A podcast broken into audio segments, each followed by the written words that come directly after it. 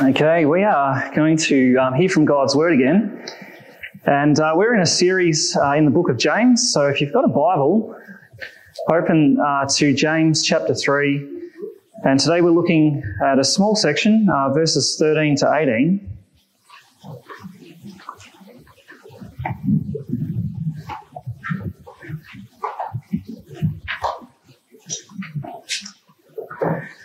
Yeah, so the book of James, it's all about real faith. So if you believe in Jesus, what will that look like in practice? What does real faith actually look like in practice? And that's what the book of James is all about. Uh, the underlying conviction is if you have real faith in Jesus, it, that faith will transform your life. You'll see uh, evidence of uh, that in a transformed life, a life of uh, love for God and love for neighbour. So we're going to learn another uh, another aspect of uh, real faith today, uh, which is to do with wisdom. So let's hear from God's word. Verse 13. Who is wise and understanding among you? By his good conduct, let him show it, uh, let him show his works in the meekness of wisdom. But if you have bitter jealousy and selfish ambition in your hearts, do not boast and be false to the truth. This is not the wisdom that comes down from above, but is earthly, unspiritual, demonic. For where jealousy and selfish ambition exist, there will be disorder and every vile practice. But the wisdom from above is first pure, then peaceable, gentle, open to reason, full of mercy and good fruits, impartial and sincere. And a harvest of righteousness is sown in peace by those who make peace. I think this is the word of God. Let's pray. Heavenly Father, we thank you that uh, we can listen to your word, and we thank you, Father, that uh, you've given your Holy Spirit uh, to enlighten our minds so that we can understand what you're saying and to be able to examine our lives uh, in light of it. We pray, Father, that you give us uh, your wisdom to be able to see uh, where, where we are going astray, where we need to turn back. And we pray that you would lead us in the way everlasting. We ask it in Jesus' name. Amen. Now, who here thinks that life is terribly complicated? Now, if you were to uh, rate the most complicated aspect of life, what do you reckon would come out on top?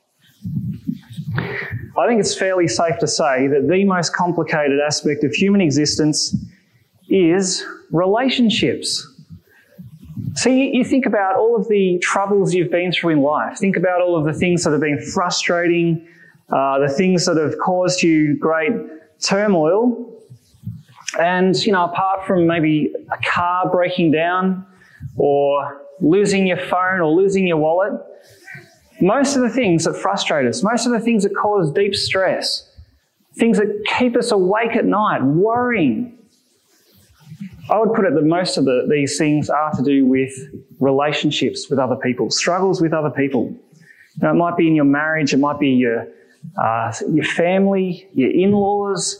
Uh, it might be uh, in your workplace. You know, we talk about work struggles, but most work struggles are actually relationship struggles. Uh, we we might have struggles at school or with our neighbours, especially when neighbours play basketball until nearly midnight last night, a party next door. It's very frustrating when you're trying to sleep. Or it could be struggles uh, in church or just in society at large. See, the relationship struggles, these are the most complex aspects of human existence. And we all exist within this huge network of interactions, a huge, complicated, and a very fragile network of interactions with other people. It's so easy for things to go wrong. And if we're going to live out real faith in the world, if we're going to live out real faith in the way that we interact with others, the one thing we need more than anything else is wisdom.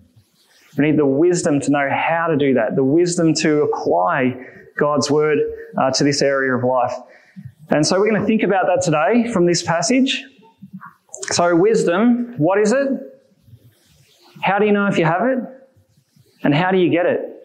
That's our three points. Let's look at that. First, what is wisdom? Uh, well, notice when James asks in verse 13, who is wise and understanding among you? Uh, we might expect he's going to answer by saying, it's those who are really smart. It's those who are clever. You know, those who, who know lots of stuff and can, can explain things really well. You know, give good advice. In fact, if you watch um, popular movies, where do you go to to find wisdom?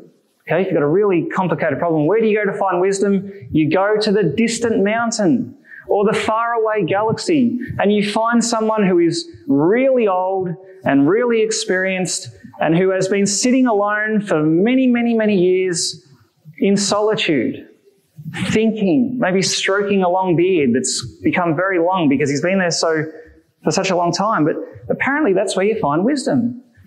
Because in our culture, Wisdom is, is all about what you know. It's all about what you've experienced. It's all about uh, the ability to then explain that, even if you do get your sentence in a funny order. But see, James says that's not necessarily where you find wisdom. Okay, it's not about your intellectual capacity. It's not about how much experience you've had.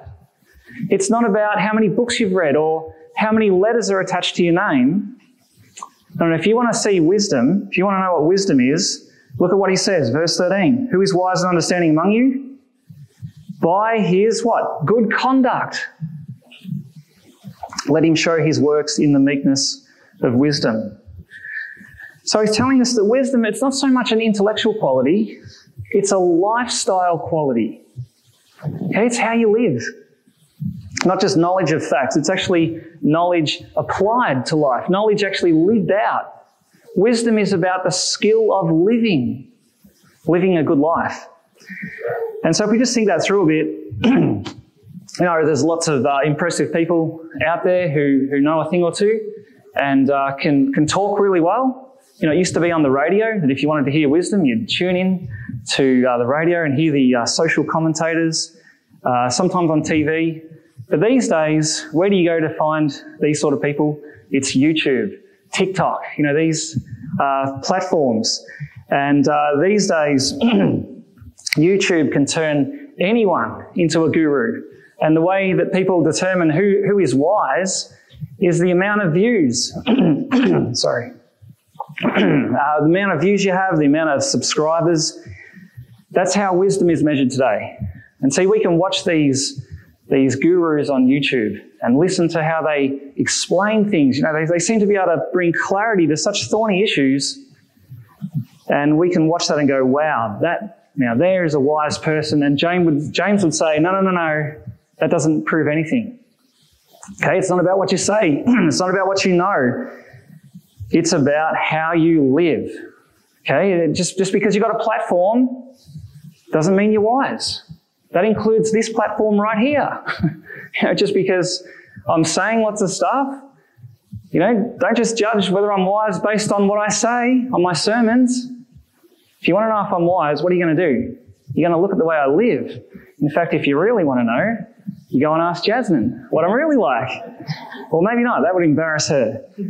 Uh, see, it's easy to know lots of stuff. You can read books, you can, can have some intelligent things to say, but the issue is how you live. Okay, wisdom is about living. It's a skill of living well. The quality of your life, that's the real test. Now, what kind of life are we talking about? Well, if you have a look at verse 13 again, uh, notice there's two things that James says are key to wisdom, and that is good conduct and meekness. Good conduct and meekness. They're both tied to God. They're t- tied very closely to God, actually. So, good conduct uh, good conduct, it refers to the pattern of your life. It's not talking about a good deed here and there, but the overall pattern of your life. And in James, what could James possibly mean by good conduct other than the two great commands? You know, love God and love your neighbor. He's already told us that earlier in the letter. But this is the pattern for life. Love God and love your neighbor. That's the way of wisdom. And the reason that's the way of wisdom is because that's how God has designed life to work. Okay, God made life work a certain way. He designed it to function in a particular way. And so when we go against God's design, okay, if we refuse to love God and refuse to love our neighbor, if we try to go a different way, it's kind of like ignoring the user manual of your car and trying to use your car in a way that it wasn't designed to be used. What ends up happening? It breaks or you die. Okay, it's like that with life. God designed it to function in a certain way, to love God, love our neighbor. When we don't do that, life breaks and then you die. So that's what it's getting at, uh, it's getting at with uh, good conduct. Uh, this is how life was made to work. That's why it's wisdom. Uh, wisdom is also characterized by meekness, which is just another word for humility. So uh, it's the opposite of uh, arrogance, the opposite of pride and self seeking. But again, it's tied to God because what is the heart of meekness? The heart of meekness is recognizing that there is a creator and that we are his creatures. And we are creatures with all the limitations that that implies. See, we, we all instinctively know that the foolish person is the one who thinks they know everything. The person who thinks they are always right. Because that, well, that is foolishness because how can you know everything and always be right unless you transcend time, you're everywhere at once, you know the past, the present, and the future all at once. That's the only way you can know everything and be everywhere and, and, and be right all the time. But to do that, you would have to be God Himself. And we're not. We're just creatures, which means that we don't know everything. We never can. And therefore, we should have humility when it comes to understanding things. Uh, this is why a fool in the Bible if you want a definition of a fool, the fool is not someone who's, you know, a little bit slow or a little bit intellectually challenged. The fool is the one who dismisses God from their life, the one who, who dismisses God from their thinking. The fool is the person who says, I make my own reality. The fool is the one who says, I decide what's right for me. No one tells me what to do, not even the one who designed my own life. And that's illustrated very powerfully. Uh, remember that story Jesus told about the rich man um, who, who was really successful in his farming business and he built these new big barns and he had so much wealth stored up that he took an early retirement and he was patting himself on the back saying, good, good job, fella. You know, you've earned this. This is all your hard work. Okay, now sit back, enjoy life, relax. And what happened? That very night, he died. And what was God's verdict on that man's life? You fool. You fool. Why? Because he gave no thought to eternity. He gave no thought to God, no thought to what's going to happen after death. He was just living for here and now. He was just living for himself, not even thinking about the bigger picture. A fool. And see, none of us want to get to the end of our lives and stand before God and hear those words, You fool. What did you do with your life? You fool. And so we can see here good conduct, meekness. This is the heart of wisdom, and, and both of these tie it directly to God, life under God. Uh, this is why it's impossible to have real wisdom without personally knowing the only wise God. This is why the beginning of wisdom is what? It's the fear of the Lord. Okay, recognizing God's greatness and humbling ourselves before Him. This is why when we read the passage, did you notice twice James calls wisdom wisdom from above? Okay, this is God's wisdom that he's talking about. the wisdom of God, our Creator. And so there you go. Wisdom, what is it? It's not about how smart you are, it's the skill of living well. In fact, if you want a basic definition of wisdom, if you're writing notes, wisdom is the skill of living God's way. There you go. That's wisdom. Okay, so the next question how do you know if you have it? You know, James asked the question, Who is wise and understanding among you? How do you know if, you, if, that, if that's you? How do you know if you have wisdom?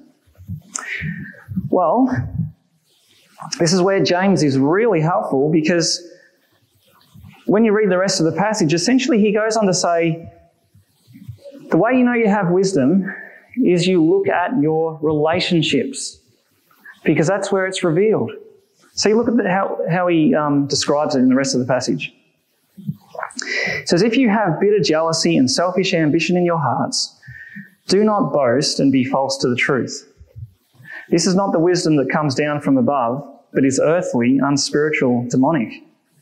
For where jealousy and selfish ambition exist, there will be disorder of every, and every evil or vile practice. But the wisdom from above is first pure, then peaceable, gentle, open to reason, full of mercy and good fruits, impartial and sincere. Now, just notice what James is doing. He's setting before us two very different approaches to wisdom. In other words, two very different approaches to living life. And uh, one is from above, which is God's wisdom, and then one is from below, where James says it's earthly, unspiritual, even demonic. And so here's two very different ways of doing life. But clearly, the way to tell which one describes your life is to look at your relationships. Okay, look at the way you relate to other people because that's what James says. Every, every description uh, he puts here uh, has to do with the way we relate uh, to other people. And he puts them side by side like this, almost like holding up two mirrors before us.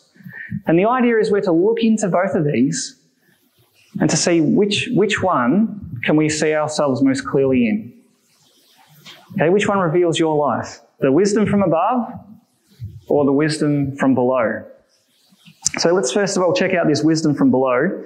It's in verses 14 to 16. And uh, James describes it well, it's characterized, he says in verse 14, by bitter jealousy and selfish ambition. Selfish ambition in your hearts. So he's talking about the lifestyle that operates under a particular motto. And the motto goes something like this Life is about me and my needs. Or life revolves around me and my needs. And so everything in life comes down to my preferences, my desires. Okay, everything that happens, every circumstance, every interaction, every conversation, it's always coming back to how am I feeling? How is this making me look? How am I doing? How am I being treated? Am I being respected? Am I being noticed? Am I being cared for? Okay, it's all about me and my needs. And bitter jealousy means we're doing all of that in competition with everyone else. So can you imagine a society like that where everyone's thinking me and my needs in competition with everyone? What will happen? exactly what we see in the world. Uh, so that's that's the wisdom from below. So what would be some telltale signs of this then? Consider these ones. Are you someone who has to have things done your way? You know, you can't handle uh, people having a different view. And when challenged by someone else, you don't reassess your opinion. Instead, you double down and convince yourself that you're right all the time. Uh, what about this one? Are you someone who can't handle being corrected, can't handle criticisms? Uh, you hate being contradicted. You have to win every argument. Are you someone who has no trouble creating conflict, but a lot of trouble when it comes to trying to resolve it. You'd much prefer just to write people off and avoid them, don't talk to them anymore, uh, rather than trying to do the hard work of, of uh, resolving a conflict. What about this one? Are you someone who can't do something kind for someone else unless it's noticed, unless you are congratulated for it? Or this one, are you someone who you can't enjoy someone else's gifts or successes because they make you feel inferior? See, this is what James is getting at. This is the, the earthly wisdom, the unspiritual wisdom, you know, the wisdom that doesn't think about relation to God, even demonic. I mean, demonic sounds really scary, but what, what is demonic? What's that about? It's, that's just the influence of Satan trying to make you think that life is all about you. You know, forget God. Just live the way you want. That's what he did to Adam and Eve. Now, look at what this wisdom produces in verse 16. It says, For where jealousy and selfish ambition exist, there will be disorder and every vile practice. See, you can't live a selfish and competitive life for long without upsetting a, a, lot of people around you, even hurting people around you. And so, if, you, if you're living this way, the likely scenario is your marriage is a mess, your kids hate you, and you've got a big long list of people that you no longer associate with. Now, some of you are actually victims of this.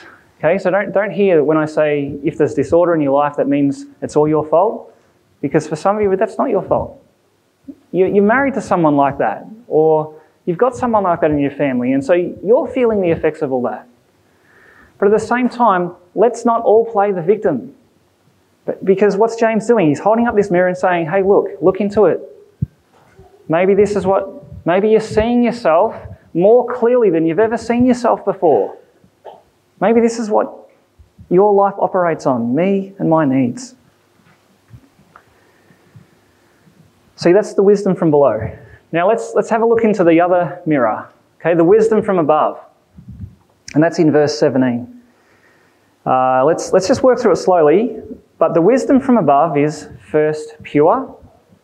And pure, that's talking about motives. And pure means free from contamination. So the contamination would be uh, the selfish ambition and um, jealousy. Uh, so a pure person is someone who's not driven by selfishness, not driven by uh, competitive spirit. Uh, pe- then peaceable. Pe- a peaceable person is someone who wants relationships to work. Someone who goes out of their way to put the needs of others ahead of their own. Or if you're part of a community, you put the good of the community above your own interests. That's a peaceable person. A peaceable person doesn't settle for fights or conflicts, but tries to fix them. You know, makes an effort to reconcile, uh, to forgive, and to unite. Uh, next, this, this wisdom, it's, it's gentle. And gentle is, uh, well, gentle is the opposite of being demanding and pushy. A gentle person doesn't think in terms of my rights, but my obligations to others. A gentle person is willing to, to yield to others. Next is open to reason.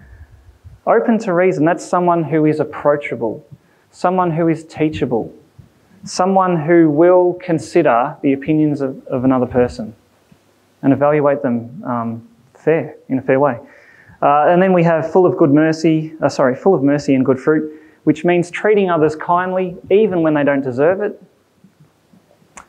Impartial means to treat everyone equally. Uh, we actually heard a sermon about this a few weeks ago. Uh, impartial people aren't racist.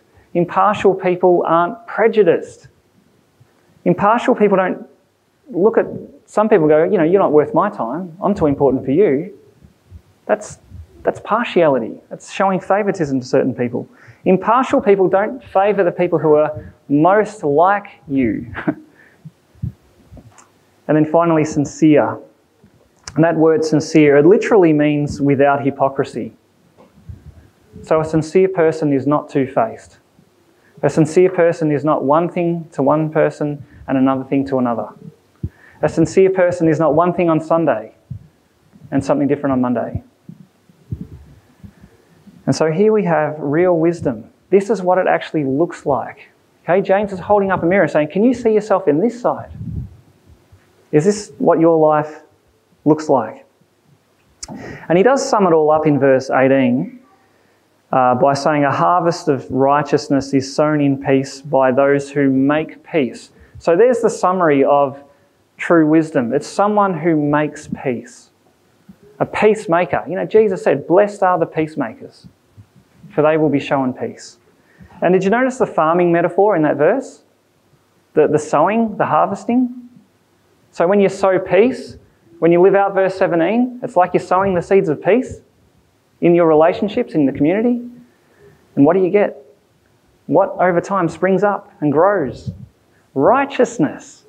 Righteousness. That's, that's everything good that God wants us to be as individuals and, a, and as a community. And so here we have these two very different ways of doing life. Two types of wisdom one from above, one from below. One is me and my needs first, the other one is God and others first. One is all inward and self seeking, the other is outward and others seeking. And we can see that when you compare them, there really is a world of difference. One really is from above, one's from heaven, one really is from below, from the world and the devil. And, and where do you see it the most? Look at your relationships. Look at the way you treat others. Look at the way you interact with other people. That's where you see it. And so this is very practical. I mean, we're always saying this. James is so practical, but it really is. Because all of us here are part of communities. We all have families. We all have, uh, well, we're all part of neighbourhoods. You know, you all have neighbours unless you live in the middle of Australia. um, we're all part of sporting clubs or hobby groups. Uh, we all exist in a world of people. And so the question we ought to be asking from this is what, you know, we ask ourselves, what is my contribution to all of these communities that I'm a part of? What is my contribution to my family? What is my contribution to my marriage, to my neighbourhood, to my uh, sporting club? You know, how, how does your existence in those settings, how does that impact the people around you? Okay, is your existence in those communities leading to peace? Or is it leading to disorder? Uh, is your uh, in- input, is it causing social building or social breakdown? And perhaps the most important um, community that we need to be thinking about here, because of this very setting, is what is your impact on this church community? Okay, how does your existence, your membership, your attendance, how does that impact this church community right here? Are you sowing peace or are you sowing disorder? Okay, are you, are you a wise person or are you a fool? So, how are you going with all of this? This is classic James, isn't it? Remember the, the sledgehammer in a china uh, cup. uh, how are you going? Where, where do you stand? Wh- which one reveals you? Because I suspect that if we're actually honest with ourselves, we do see ourselves maybe in both mirrors to some degree, maybe a little bit more over here, perhaps. And that is a problem because real faith, okay, if you have faith in Jesus, it does, it's not meant to make us two sided people.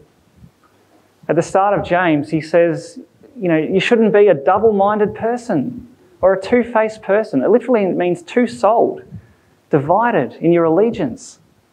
We're not people of heaven and people of the world. And so the question we need to ask is well, how do we get this kind of wisdom then?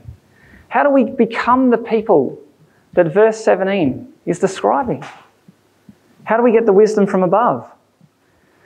And of course, there's lots of ways we could answer that because um, really the whole Bible is addressing that question. And there are whole books like Proverbs devoted to teaching you how to get wisdom.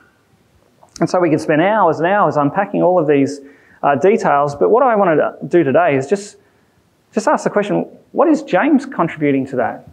What is this passage telling us about how we can actually go about getting wisdom so that this week, when we go about our lives, we're actually practicing exactly what this passage is saying? How do we get this wisdom? And well, what does James say? The main thing he says is that this wisdom comes down from above.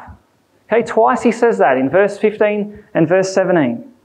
He says this wisdom comes down from above.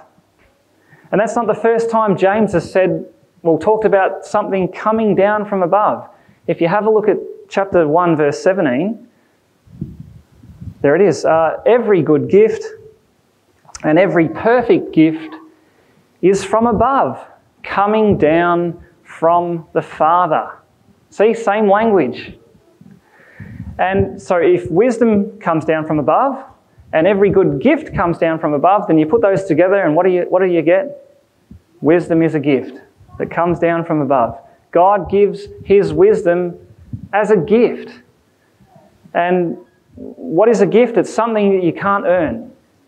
It's something that you don't work to achieve. It's something you can only have by receiving it as a gift.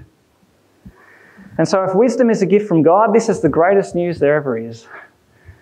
Because it means that anyone can have it. Anyone can get God's wisdom. It doesn't matter how smart you are, it doesn't matter how clever you are, it doesn't matter if you're good or bad. Because God gives His wisdom as a gift. Well, how do you receive it then? How do you receive His wisdom? Let me say two things. First of all, you need to admit your need for it. You must admit your need for it. See, uh, none of us are teachable until we admit that we don't have all the answers. And in the same way, we can't receive God's wisdom until we admit that we are fools, that we are stuck. This is why God's wisdom, it's always tied to humility because humility is the willingness to admit your flaws, the willingness to admit your need, that you're stuck, that you are so prone to a self centered life.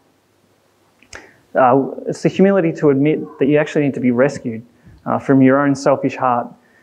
And so, you know, to admit you need, like in practice, it works like this. Like, let's say you do have a struggle at the moment with someone, there's a, a relationship struggle going on in your life. So, how do, how do you deal with that?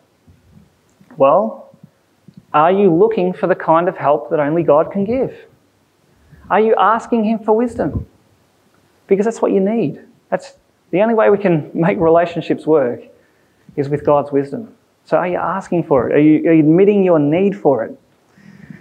But the other part of getting wisdom is not only do you need to admit your need, but you need to receive God's wisdom as a gift in a person.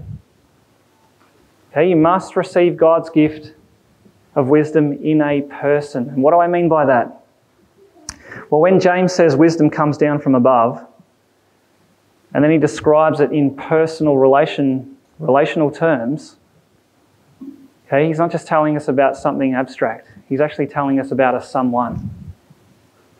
In fact, when you look at the one who truly came down from heaven, the one who literally came down from heaven, Jesus, when you look at his life, what do you see? You see verse 17 lived out perfectly all of the time. He was pure. He was peaceable. He was gentle. He was full of mercy and good fruit. Everything he did was about bringing peace, bringing people into God's peace. That's why uh, Colossians 2, verse 3 says, All the treasures of wisdom and knowledge are hidden in Christ. And so we see in his life, we see the peacemaker, we see the one who is selfless, who put the needs of others always ahead of his own. We see perfect wisdom personified in Jesus. And we see it not only in his life, but even more so in his death. Because he went to the cross, what was he doing? He was going there for us. He was going there to pay for our sin, for our selfishness, for our rivalry. All of that, all that punishment that we deserve for that, that was all put on Jesus. He died and paid for it in full. Why? So that you can be forgiven so that you can be restored to God. See, Jesus, He's the ultimate peacemaker. He makes peace between us and God through His death on the cross. And so the good news is that Jesus has actually come to save us from our foolishness.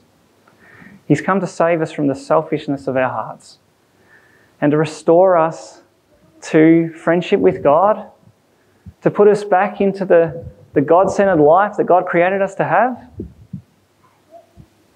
He came to set us free from just living for ourselves, to be able to live for something bigger. And so, this is how you receive God's wisdom. The wisdom that comes down from above, it's to receive Jesus. It's to have Him come into your life and rearrange it. It's to have Jesus as your, your Savior, as your King, your Master. It's to follow Him. It's to listen to Him, to obey Him, to become like Him. And as you do that day by day, hour by hour, in every little decision of life, in every moment, every struggle, every encounter with someone else, every interaction, in all of those little moments, as you turn to Jesus in them and say, Help me to be the person you've saved me to be. You do that moment by moment, day by day, you become a person of wisdom. You become like Jesus, who is true wisdom. That's how you get it. And so, again, we see real faith is faith that is lived out. And it's lived out in relationship with other, other people. It is relationship because it's about loving God and loving our neighbour. But to do that, you need wisdom. Here it is it's in Jesus. So live out life in Him. Well, let's pray. Heavenly Father, thank you so much for your gift of grace, that everything that is good, uh, everything that's valuable, everything that lasts forever, is what comes down from above, a gift from heaven. And we thank you for the greatest gift, giving your only Son to be our Lord and Saviour. Oh, Father, we pray that we would uh, take hold of Jesus and everything that He is for us.